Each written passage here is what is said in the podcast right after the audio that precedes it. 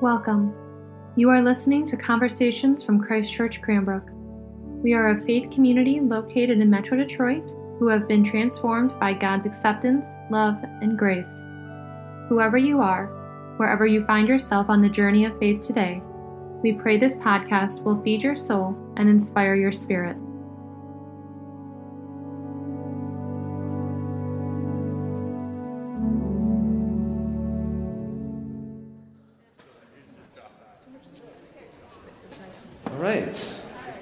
Good morning, everybody. Good morning. I think we're going to get started. How does uh, Andrew know to, to, to, hit live cast? Does he just do it? He, he's, he's amazing. okay. All right. Well, uh, welcome. I'm going to go ahead and maybe kick us off in some prayer. It doesn't hurt. While I'm doing that, that'll get. That's the cue to Andrew backstage to turn it, turn it on. The Lord be with you. Let us pray. God of love, God of relationship, God of connection. We give thanks for your presence in our lives. We give thanks for all the ways that we know you through one another. We ask that you would be with us this morning. Bless this conversation. Open our hearts, open our minds, open our eyes, open our ears. Help us to hear one another and help us to hear you moving in our life, calling us to new directions. Amen. Amen.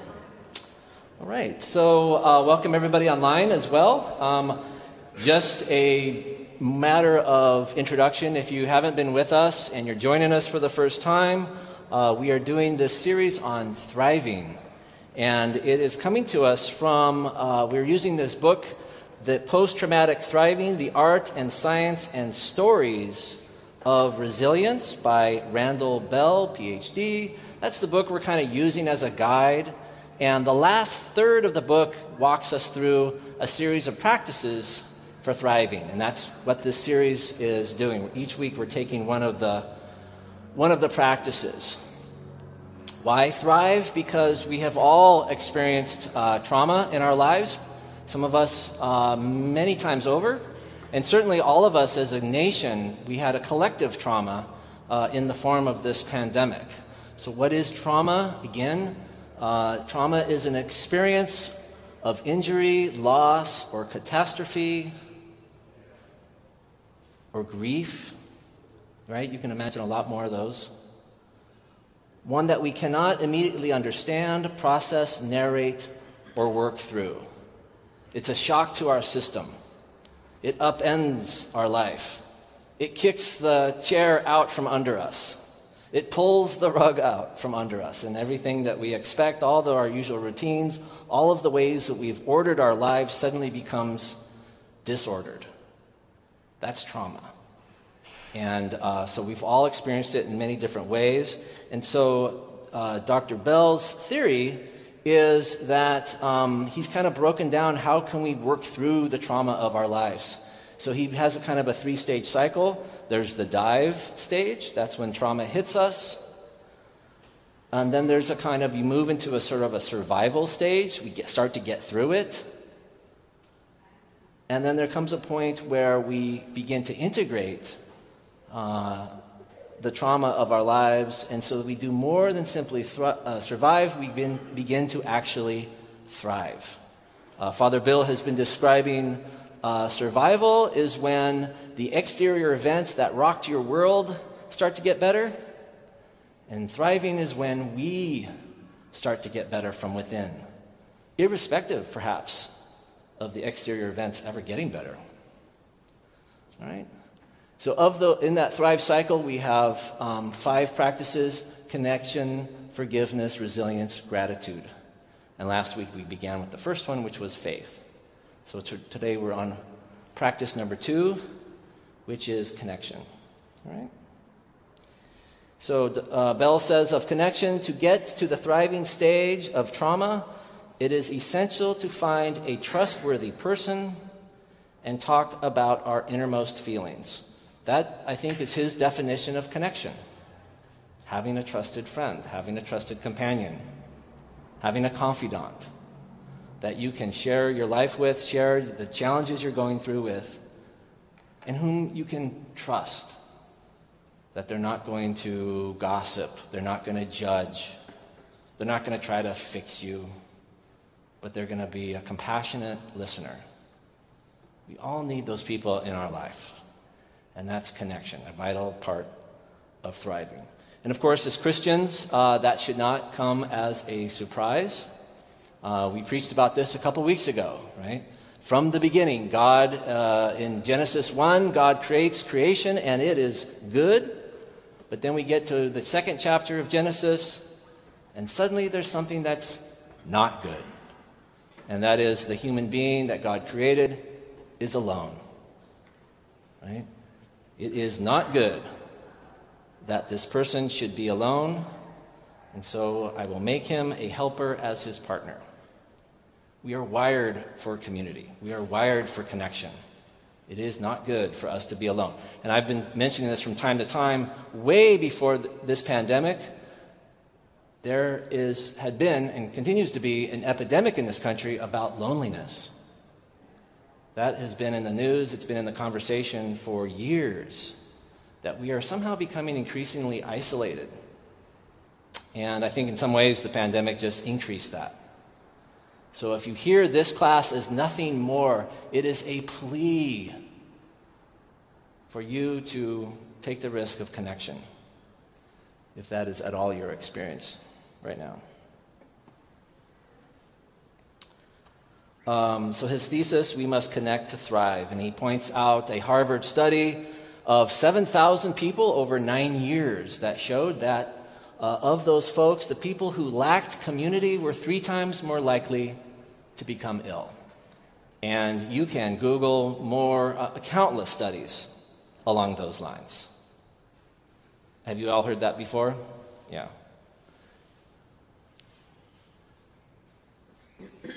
So one of the things he begins to he began the chapter on is this idea that we uh, birds of a feather we are kind of naturally tribal that there's something in us uh, that draws us into community and that we tend to uh, look for something that we might have in common as we try to connect.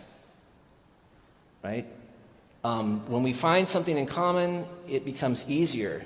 And one of my favorite examples uh, comes from the, the 1968 Planet of the Apes movie. any, fans out there? yeah, there we go. Great movie. Anyway, uh, one of the things, the phenomenons they noticed uh, on the set of, of, the Planet of the Apes was that uh, they had hundreds of extras dressed as these different uh, apes, right? Orangutans, chimpanzees, and gorillas. Anyway, so they have all these um, uh, extras, many of whom, by the way, know each other because they're kind of like in, in Hollywood, there's this community of extras that just, they're, on every, they're always trying to get on every movie. Anyway, so during the lunch break, you know, after they go to the commissary um, uh, to, get, to get lunch, they're still wearing their costumes because once they got all those appliances on, they couldn't take them off and they had to eat with them on, blah, blah, blah. Anyway, say I know way too much about this. This is my, my nerd. My nerd is coming out, sorry. But anyway, um, they noticed something that all of the apes segregated themselves and ate with the fellow chimpanzees, the, you know, and, and, they didn't design that at all. It was just a big set of tables. They could have sat anywhere they wanted. They could have sat with some of their friends, right, who happened to be cast as a gorilla. But no, they segregated naturally for whatever reason uh, by uh, whatever they were dressed as. And it, it was just a reminder to me that we, uh, in our communities and our connections, when we have nothing else to go on, that we'll actually sometimes just latch on to the simplest, silliest kind of thing. Um, the movie Titanic, same thing happened on the set on Titanic. Hundreds of extras. First class ate with first class. Second class extras stayed with the second class. And the steerage extras hung out with the steerage extras. It was just one of those things, right? And we've probably all had experiences like that. Um, at parties when you go into a big room, and he offers the example of a bunch of strangers put together, a bunch of strangers in the room, and invariably the outgoing people might group with the outgoing people, and they'll all be having a wonderful time somewhere, laughing. You can hear them. The quiet folks, the introverts, will kind of group together and they'll be having a more thoughtful conversation that's a little bit quieter.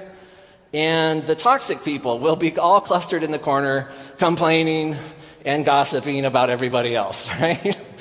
um, and then, you know that he uses that as, a, as kind of a humorous example, but I think we can probably all think of um, organizations we've been part of, churches we've been part of, groups we've been a part of, where you sort of see that dynamic play out. Yeah? Do I get an amen on that at all? Does he get an amen? Amen. all right, so one of the first points he makes is then if we're going to connect, if connect is such a key part of thriving, then we need to pay attention to who we connect with. All right, and he makes this comment we are the product of the five or six people that we spend the most time with. And he uses this term called sympathetic resonance, and he tries to apply it uh, to human relationships. And it's that idea that we all kind of have a vibe, right? We have a vibe, and we give off that vibe. And that vibe sort of uh, draws other people to us that have that similar vibe. We get into a resonance with each other. Yeah? Um, and so one of his points is if you want to thrive, be aware of your vibe. what is your vibe right now? Are you needy? Are you joyful?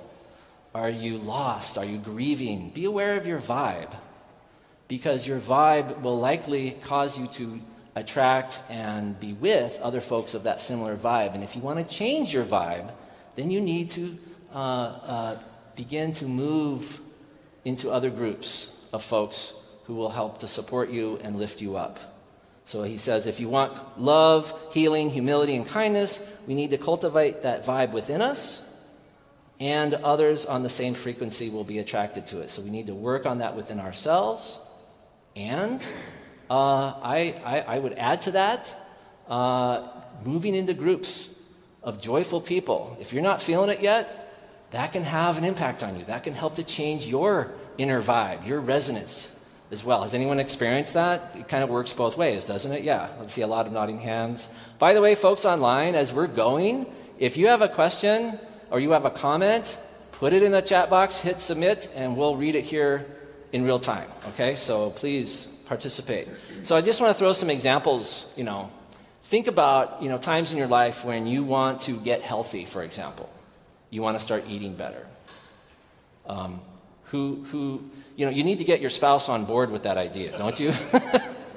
you know, um, when you want to stay sober, right? That's a classic example. I had a dear friend who was getting sober in his life. Problem was, he never developed new relationships. So he only had people at the bar to hang out with. And so he would go and hang out with the people at the bar.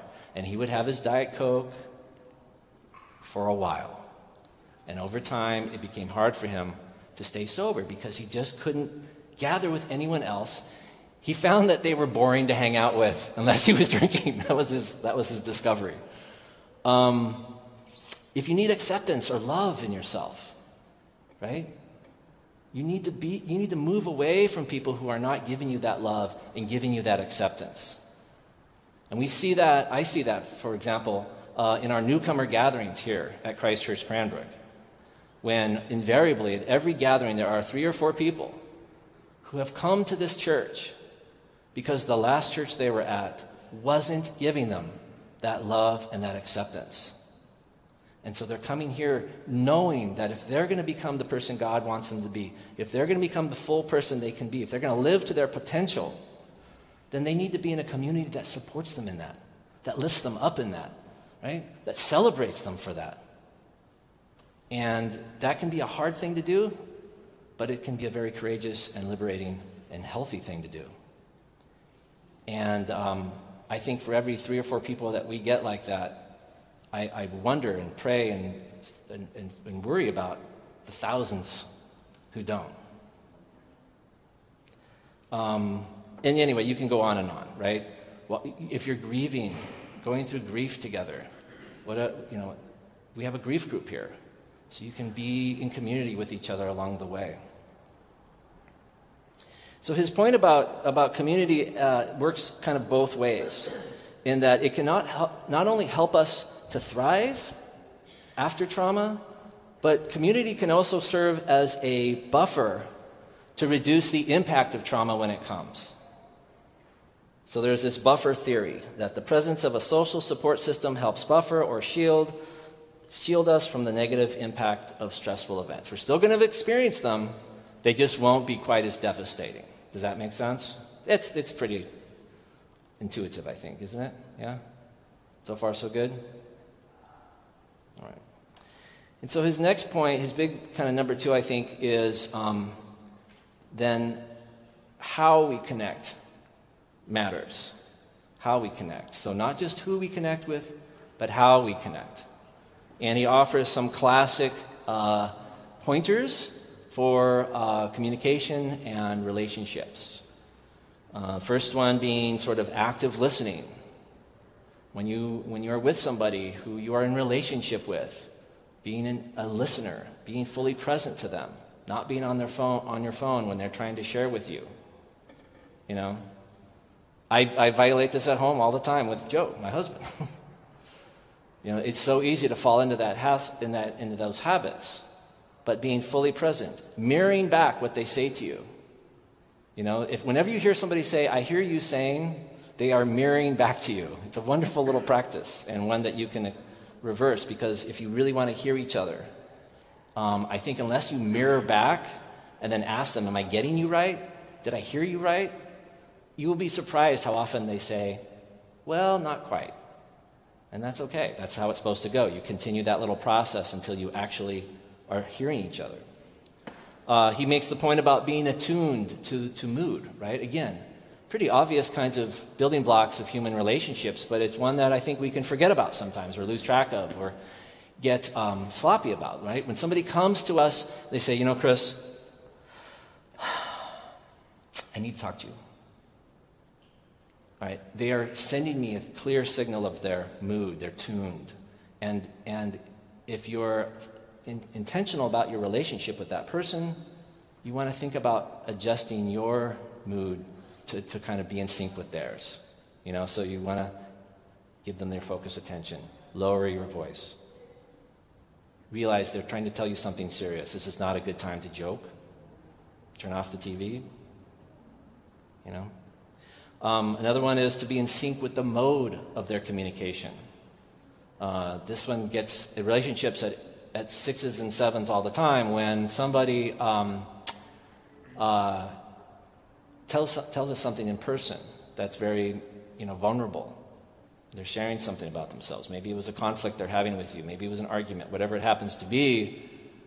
And you know you decide to respond to them not on the spot but maybe in a big long email later that day or in a text. And it's nice that you responded. It's nice that you thought about it.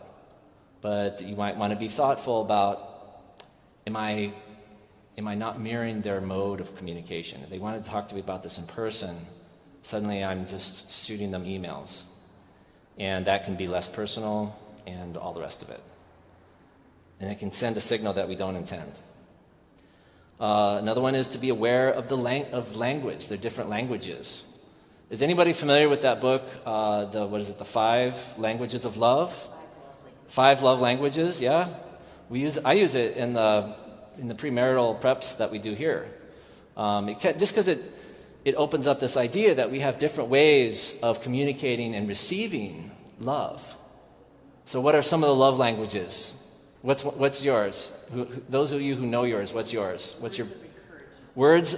Words of encouragement. Yeah. Acts of service. So if I'm in relationship with you, Hannah, and your acts of service, and I never really acknowledge what you're doing, I just say stuff like, you know, you're doing, you're, you're just a nice person. Or, uh, I, or if, my, if, I, if my love language is gifts, and I want to give you gifts all the time. I give you gifts instead of noticing and talking about and thanking you for your acts of service. It's like we're doing this. It's like we're having a disconnect. So it's how you receive love and knowing, be, being thoughtful enough, being mindful enough of the other to know their language and to occasionally speak their language back to them. So if their language is acts of service, do something to serve them. And if, if, if theirs is, is giving gifts, you know, occasionally walk on the wild side and give them a gift, even though it's not your thing, right? Because I'm the one that's going, hello, I take the, I take the garbage out every night. I, I cook the, do this, I repair this, I da, da, da, da. I do all these acts of service. Why am I not getting any credit for them? Well, their, their language is something different. Doesn't mean they don't care. It just means they're trying to communicate with you in a different level. So learning that about each other, being mindful of that, is part of good relationships. Um, it's part of the reason why I think we, you know, there's studies on how many relationships can we really maintain and really nurture. And, you know, people have come up with different numbers, but it, there is a limit. So, you know, you can get on Facebook and you can have 1,000 friends or 2,000 friends or whatever, and you can fool yourself into thinking you're really in relationship with those folks. You know, we're really not. Not this type of deep relationship. And then finally, he makes the point know yourself, know your feelings, check yourself, know what's going on in your life. So when somebody wants to connect with you, you can kind of know your mood. Are you in the right frame of mind to connect with them in this way? Are you in a rush? Are you in a terrible mood? You know, be, be aware of your own yourself. And he, he expands on these types of communication um, by offering four types of communication, which can be another tool for seeing how we relate to one another. Um, has anyone seen these before? The four types of. So the first one being passive communicators. Uh, passive communicators tend to yield to others. They tend to not fully or not at all express themselves. They tend to want to avoid conflict in communication. They like to keep the peace. You'll sometimes notice they won't take, you know, make eye contact. Maybe they have an inability to say no. These are just bullets of that. Uh, can anyone relate to those? Is there any passive communicators here? I don't think we're all one type.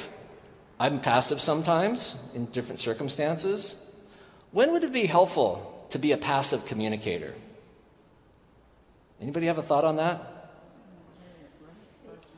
When you're dealing with somebody who's really aggressive and you just want to check out. They're, be, they're being super aggressive on you, and you're like, I'm not going to go there. Fine, whatever you say, it all sounds good. yeah. Any other thoughts? I think that's a pretty good example. Um, okay, so another type of communication, the, the, ideal one will be last. Okay, so these are all so, sort of presented as not ideal, but they all perhaps have a role. Aggressive communication, harsh, overbearing, they tend to be blaming, intimidating, criticizing, threatening, loud, lots of direct eye contact. They don't tend to be great listeners. They tend to want to win the, win the conversation like it's an argument. Yeah. It's not about, I need to hear you. They're not, they don't say, I'm hearing you say very often. Anybody know, anybody can relate to the aggressive style from time to time? I, I will admit, when, I, when Joe, uh, my husband, says, you're going into lawyer mode again, Chris. That's his code for I'm going into this mode. That's, that's how he describes it. I want to win the argument, you know? And it, that, this is one I have to watch in my own life. Is there a role for aggressive communication ever? Anyone throw, throw it out if you, if you have. When would you want to be aggressive? I see, I see Joe right next to you, Manisha.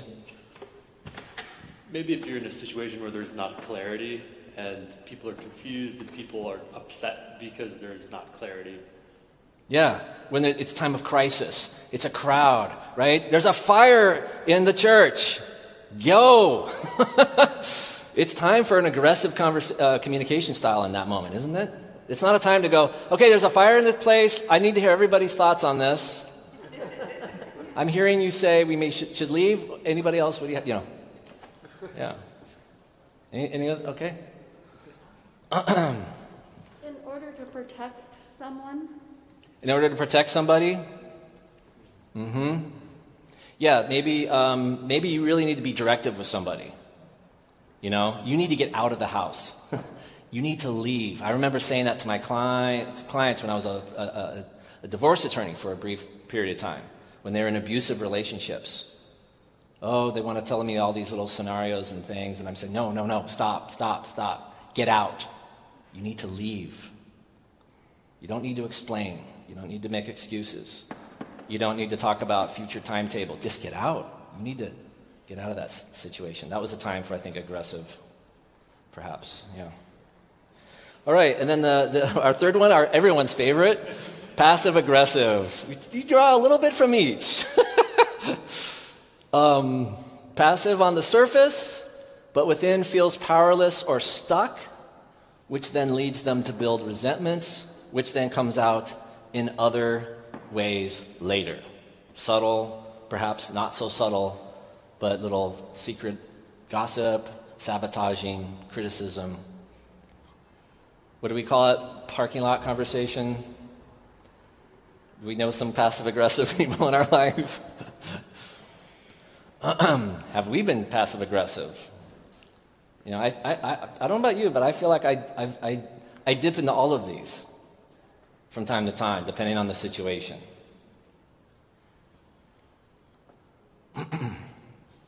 and so the ideal one that uh, he wants to lift up is to be assertive. Not passive, not aggressive, not passive aggressive, but to be assertive. To speak up, but in a way that is calm, non reactive, and respectful of others. One that clearly communicates your position, but also considers the needs of others, right? Classic Anglican both and. You know, I'm going to speak my truth, and I'm, that I'm going to be a patient listener of your truth. It's a kind of an attempt to, to, for a dialogue, for a win win. Um, that, that is the one he wants to lift up. And he, he offers this kind of respect, you know, he ties it to respect, or rather, he cites uh, Elizabeth Lombardo, who is the author of Better Than Perfect. And she offers this kind of grid to, to remind us that our communication styles have a lot to say about, our, about respect. So if we are passive aggressive, for example, we are probably not really respecting ourselves or the other person. If we are passive in our communication style, we're offering a lot of respect to them, right? We're letting them just railroad all over. But we're not really respecting ourselves. We're disrespecting ourselves because we're not finding the courage to speak our truth. Okay? Aggressive disrespects others. Plenty of respect for yourself when you're the dominating aggressive communicator because we're right, after all, right? We just need to make this clear for everybody so we can all get on the right page. Uh, I, if, when I'm in my aggressive communication style, I am sadly, okay, not showing the most amount of respect for everybody else. And then assertive is the idea, is where we want to be as often as we can, and that's where you're showing respect both for your opinion and for the others. Okay? So that's the so, so from a Christian perspective, this is loving your neighbor as yourself. so all of the you know this is kind of where we start. Maybe some the, some combinations of these, and we always want to be moving more and more to um, being more assertive in our conversation because that's a sign of our love for ourselves and for the other. All right, so assertive, most effective. It offers mutual respect, as I just said, most conducive to dialogue. It's the only style that directly leads to mutual understanding, trust, and deeper relationship. That's, that's not Bell, that's me. and, and feel free to disagree with that. But I just don't see how those other styles of communication directly lead to mutual understanding or trust or deeper relationship. When I'm aggressive with somebody, I may win, but I don't know them any bit better than I, than I began. And they're probably not feeling really close to me. You know? Uh, when I'm passive and I just sort of check out, again, it's the, other, it's the same thing on the other side. They know nothing, they learn nothing about me. And I, you know, discount myself and I, it's almost like I check out of the conversation, I'm checking out, out of the relationship in some way. Does that make sense? So he also says it's in, in, in, the, in the realm of trauma, assertive communication is the only one that heals. All of the other forms uh, have in common two things uh, our needs are not met, and the wounds of past traumas are not healed. So, if assertive is so good, what keeps us from doing that all the time? what, if assertive is the ideal, what keeps us from being assertive? Eh, by the way, does anybody know anyone in their life who's a good assertive communicator? Who's consistently assertive? Yeah? Can you think of somebody? Is it okay if I call you out, Pastor Manisha? I think you're a good, you know, assertive communicator in my life. She's a model for me on being an assertive communicator. It's funny. I, I, was thinking the same of my clergy colleagues and thinking, oh my God, I have so much work to do. so, um, yeah, I, I, I think um, I think that that both Father Bill and Father Chris, um, you know, practice this um, on behalf of creating really excellent relationships. Right? I mean that that is the whole reason, and um, so that the relationships will grow and the relationships will thrive, and so um, learning how to to respect uh, another person through the deep connections that you have through communications. I mean, it's just it's beautifully it's beautifully laid out, Father Chris. Thank you. Yeah, and I think I think in some ways our little clergy group here is is a, is a little bit of proof of point of his resonance idea. We do kind of, I think, lift each other up and get better at this because we're all trying to practice it. Okay, so we're so great. Who do you know? By the way, yeah, I, I, think she's way better at it than I am. Anyone else? Do you know someone who's assertive in your life? Yeah. Um, oh, sorry. I immediately thought of two pastors when I was a teenager who were models for me. And they were both, in addition to being pastors, they were also clinical psychologists. And they were very good models for us in the youth group when we were trying to figure out how to be adults. Yeah. Yep. Yeah, back there.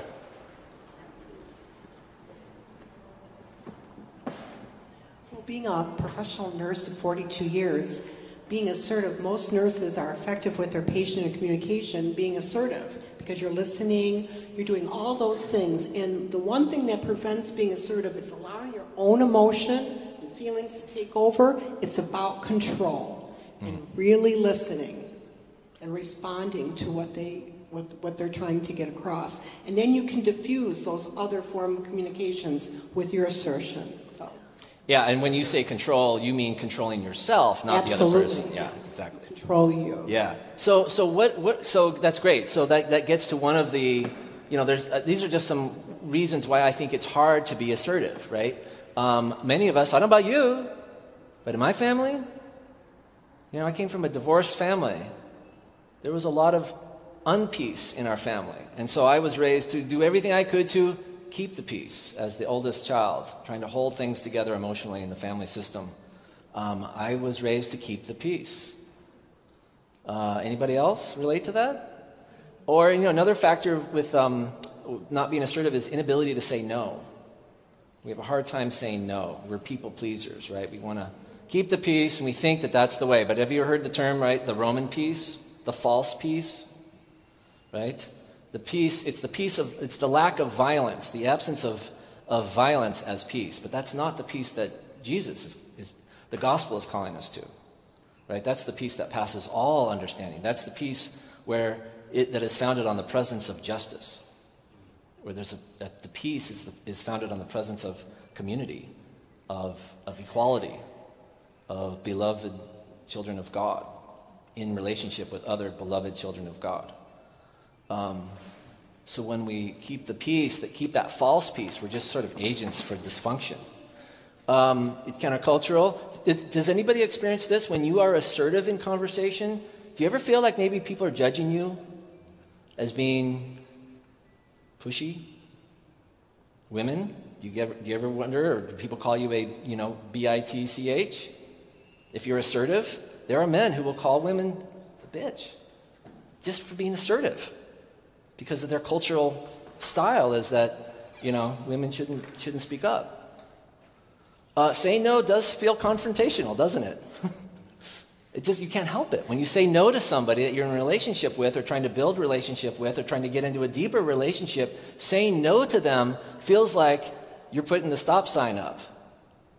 But in reality, if you can hang in there, it is actually the, the doorway into deeper relationship if you let it. Because they're going to get, you're going to, if you hang in the conversation, you speak your truth, in a way that is non reactive and you let them speak their truth, you don't have to agree, but you know you're going to end that conversation knowing each other better than when you left and perhaps respecting each other more because you now know where they're coming from. I, here's a big one for me being assertive takes time and patience, doesn't it? I, I, I experience this all the time. I shortcut to aggressive communication because I'm in a rush.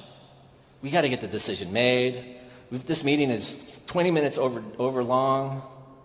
This thing's got to be, hey, we got to get to the printers tomorrow. The, the time is now. Boom. that's, when I, that's when I'll go to the aggressive to kind of, because I'm not taking the time. I haven't built in time, or I just don't have the patience. Um, and it requires self confidence. Is that true for you? Yeah. You have to have confidence in yourself to be able to speak your truth. Any others? Any other reasons why we why assertive is, is hard? Yeah, Sue. If you're a child. Oh, if you're a child. If you're a child growing up and you have parents that fight all the time and you want to keep the peace. Yeah. And you can't say no because they're your parents. You have to do what they say. Yeah. So, as I tell my children, God isn't finished with me yet. And that's how I felt back then. Yeah.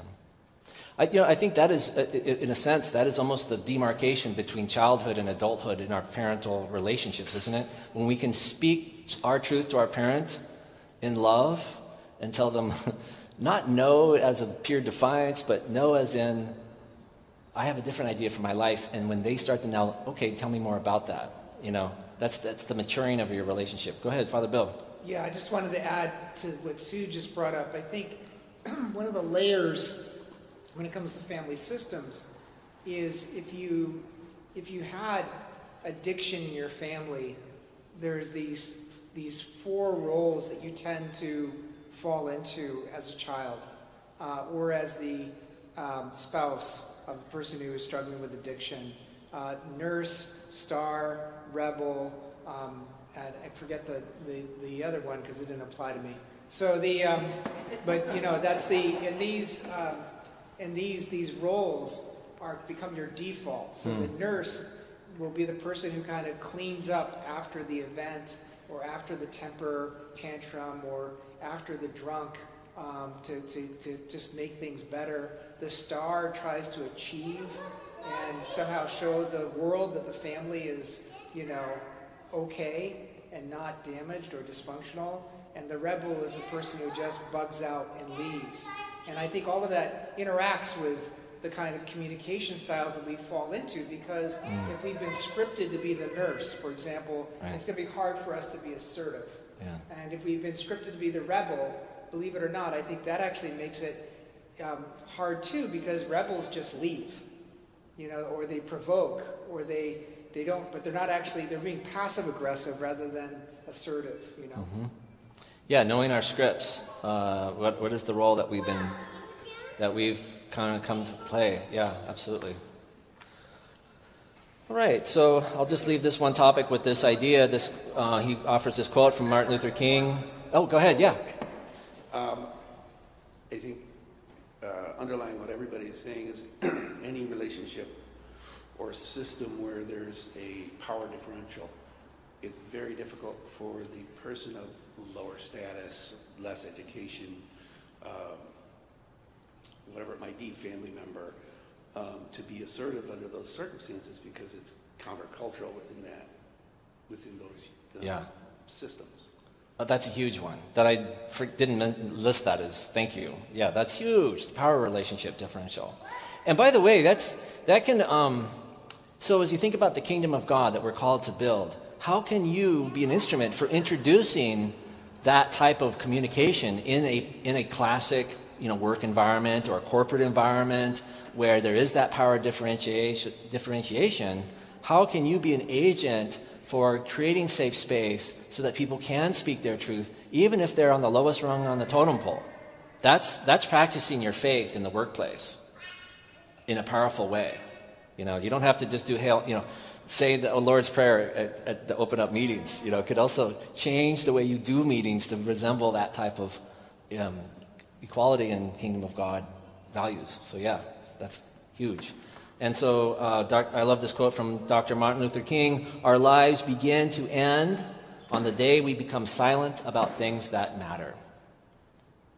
And that's something to just, I think, that's such a powerful reminder to me when I'm inclined to be silent in the face of injustice, in the face of bullying, in the face of somebody who's being aggressive. Maybe I'm in the power relationship where I can, you know, I can ride it out. I, it doesn't threaten me.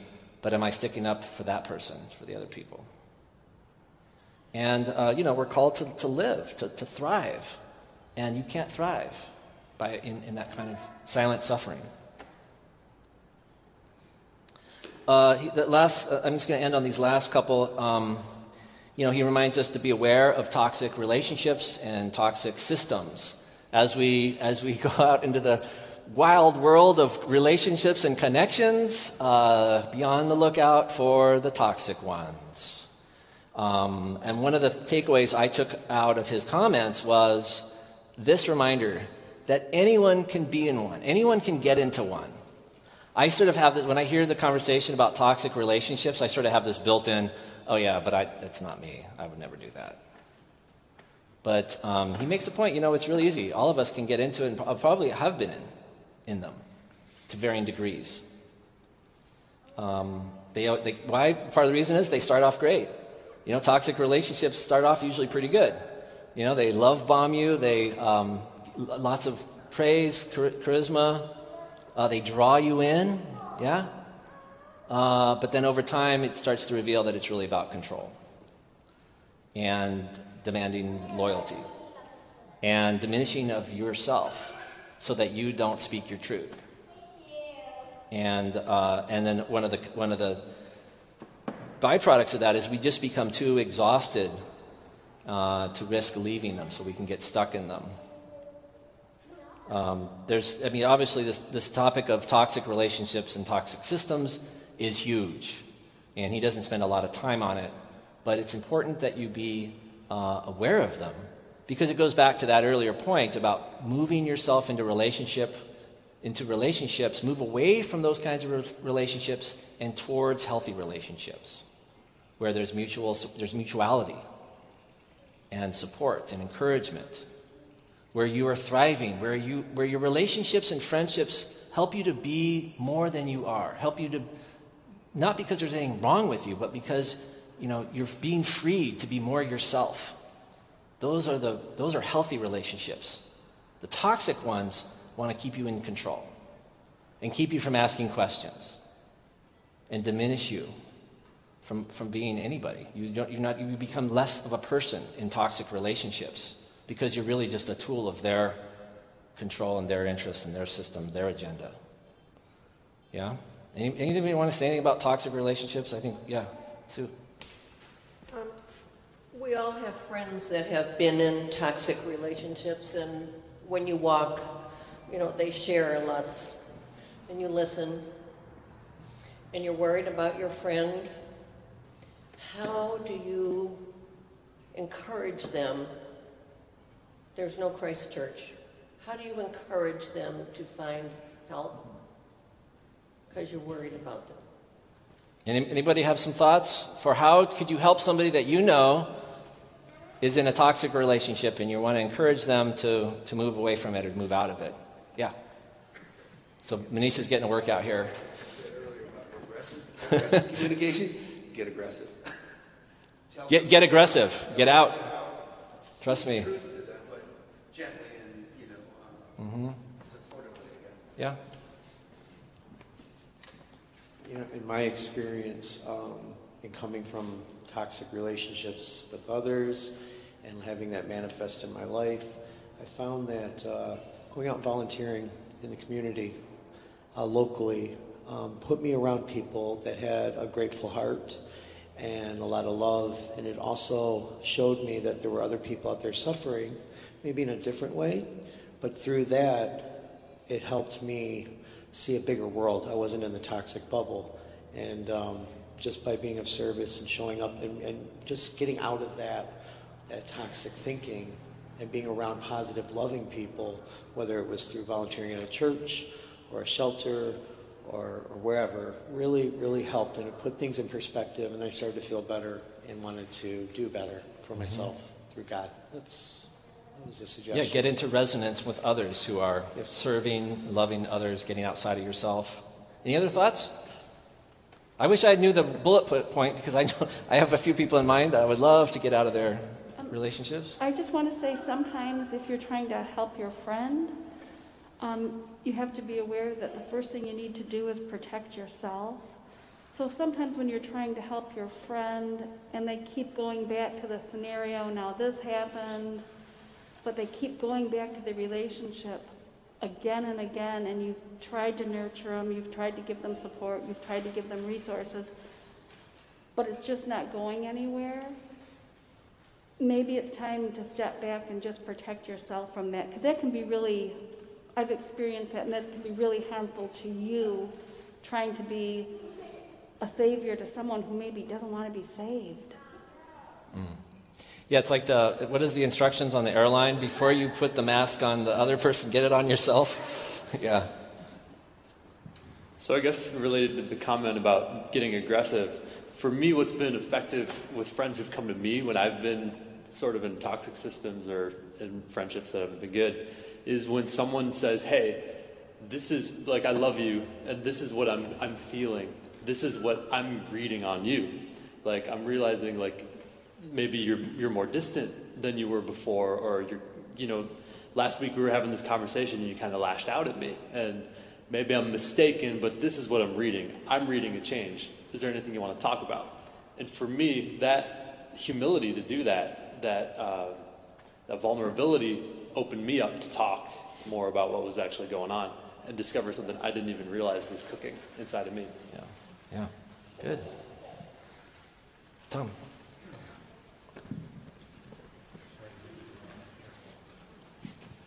So, for, for decades, I worked in a legal environment within the federal government. And one of the things that I became aware of, because most of the people I worked with were lawyers or people with master's degrees or PhDs, was I felt like I was swimming with sharks all the time.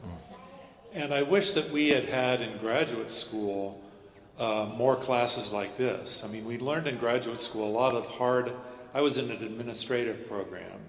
And so we learned hard skills like cost benefit analysis and how to analyze inflation over time and the time value of money, all sorts of hard skills. But I think most of us graduated without much related to this HR stuff. I, I learned that I couldn't trust HR in the legal environment in which I worked. I couldn't go to HR. And so I was always trying to figure out how can I not become a shark while swimming with these sharks? Mm. It was a very tense environment. And I wish more of us had things like this along the way that we could have learned. Yeah, I agree. Having been a lawyer, I agree. I'll, I'll, tell you one, one thought. I, you know, let, let's not forget about the gospel. You know, sharing with somebody the gospel, the gospel of that you are beloved, you are a child of God. You are loved and beloved for who you are, despite what any of these people, these systems that you are in, or maybe are saying about you. You are loved. And they may not believe it. They're not going to believe that, frankly, I don't think. But they start to hear it, and they start to wonder, and it starts to maybe, maybe start to take some root. You know, it's like the throwing of the seeds. Um, the gospel can, can break you out of these things because the gospel, if you can actually take it into your heart, then you're going to say to yourself, what the heck was I doing in that relationship? Um, but I can't, I can't tell you how, many, how often I've seen people leave, say, toxic environments like a toxic church that had told them over and over again that they are not okay, they're not beloved, they need to be fixed, they need to be corrected, they need to be shipped off to a camp somewhere to be reprogrammed. And they come to this church and it's like liberation. But then sometimes there's like a honeymoon period. And then, like three, four, five months later, you can just see the old wheels taking root again. The deep seated, I'm not okay message. And, they, they, and it's like, do you really believe it? Do you really believe it? That's, the, that's where the real work of, I think, getting healthy starts to begin. I just want to say, I don't believe you can change a toxic person, but you can change yourself by surrounding yourself, just like what you said, with all kinds of positivities. Try to be the best person you can be and work on certain goals regarding that. So, yeah. All right, so let's. Um, I think we're going to finish up here. His, his and okay, and then one of Bell's um, suggestions is, and some of you have touched on this, is this idea of of boundaries. Whoops, did it, uh, we lost our uh, connection, didn't we? Um, It's a pretty picture.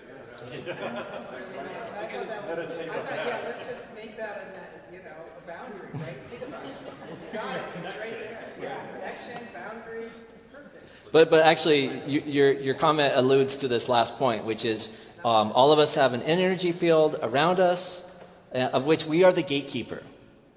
We are the gatekeeper of it. And so, who we allow into our space, we have to be aware of that. And so, becoming aware of their um,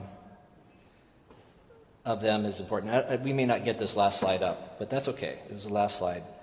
But he had this um, diagram of a kind of uh, this this pictorial image of us as a person with this kind of force field around us, and, in, in, into into our life comes people with all kinds of energy. You know um, uh, critical energy, judge, judging energy, um, grievance, complainers, and you know, do we want to let them into our field? Do we want to let them in so we can fix and change them, or do we want to just remind ourselves life's too short, and we need to maybe perhaps uh, speak to them truth in love, but hang out with those who are going to lift us up and build us up um, into the person that God would have us be. And so that's, uh, that's kind of, uh, I think, his, his message on connection. Um, and I had, uh, as, a, as a kind of discussion questions, um, a couple of points. Maybe as, as you go home today or at home, you can ask yourself, you know, uh, am I connecting with others right now? Do I feel like I'm connecting? Do I have those deep relationships? Not the Facebook ones, not the little sips of relationship, the little you know, thumbs ups that we get for our post, but, but somebody that we can really break bread with, that we can have a deep conversation with, that we can have coffee with, that we can share our life with, that we can be vulnerable with. Yeah. I, I was, um, I guess, I guess the one query I have, the one challenge I have, is um, the discomfort of labeling some people as toxic and um, I think people do do toxic things, but I I just I think the gospel challenges me to um, to refuse to think of someone as not redeemable, and therefore um, the gift of relationship I think is something that um, I take seriously, and I, I'm just not really sure how to navigate that. The only thing I could think of is I just don't have to do it alone right? That's, that's the purpose of the church. The church allows us to interact with one another, and when there's particularly one person who's incredibly difficult, um, has some pain, or is being um, is being less than themselves, that uh, that I don't want to break relationship with them, and that, and Bell doesn't really care for that. I mean, to be clear, you know, that's not his thing, um, but I think it is our thing. So um, I just I've been working that out as you've been doing yeah. an amazing presentation. That is a fantastic reminder. Absolutely, I think it's a both and, right? I think Bell would say, um, check yourself. Where are you on the healthy perspective?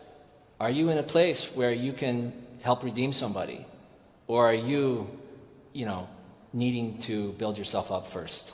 Do you need to put the mask on yourself before you can help them with theirs?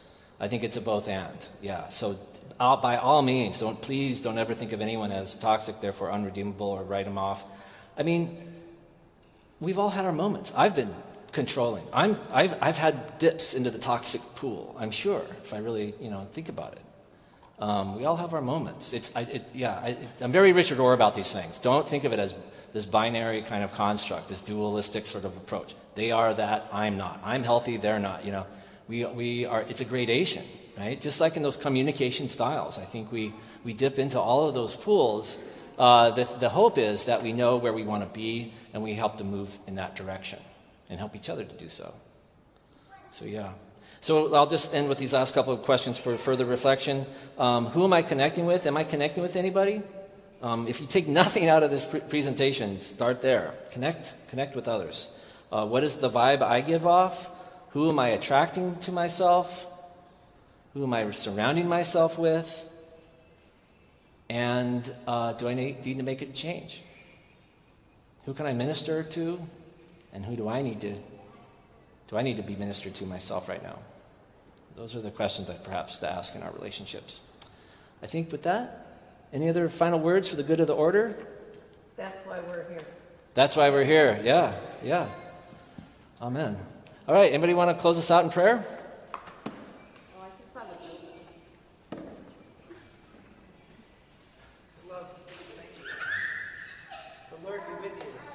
Also with you. Let us pray. We thank you, dear God, for all the ways in which you have immersed us with each other and the connections you have created in our lives. We lift up and place into your hands all of those connections, those that give us life and meaning and purpose and joy, and those that touch us or wound us or smother us or try to somehow pigeonhole us and keep us from flourishing and thriving. We know that you have a plan in all of the relationships that we are in. That you have been careful to imagine this day and imagine us as immersed in all of them because you are redeeming all things and reconciling all things through your Son Jesus. Help us to grow into the people you have created us to be. Help us to think rightly about ourselves as beloved by you. Help us to connect in ways that are authentic and life giving with others. Help us to draw the boundaries that we need to draw in our lives so that we do not become overly attached to anything that is not yours, and that we see you in all things and follow you wherever we go. And most of all, help us to return the love language you speak to us in your Son, Jesus. Amen. Amen. Thank you, everybody. Thank you, those of you at home. See you next week, same time.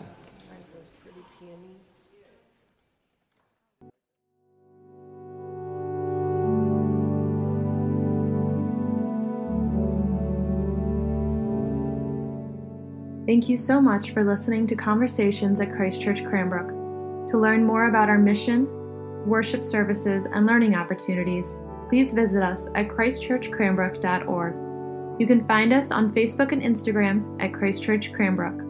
We look forward to you joining us again, and may God bless you now and always.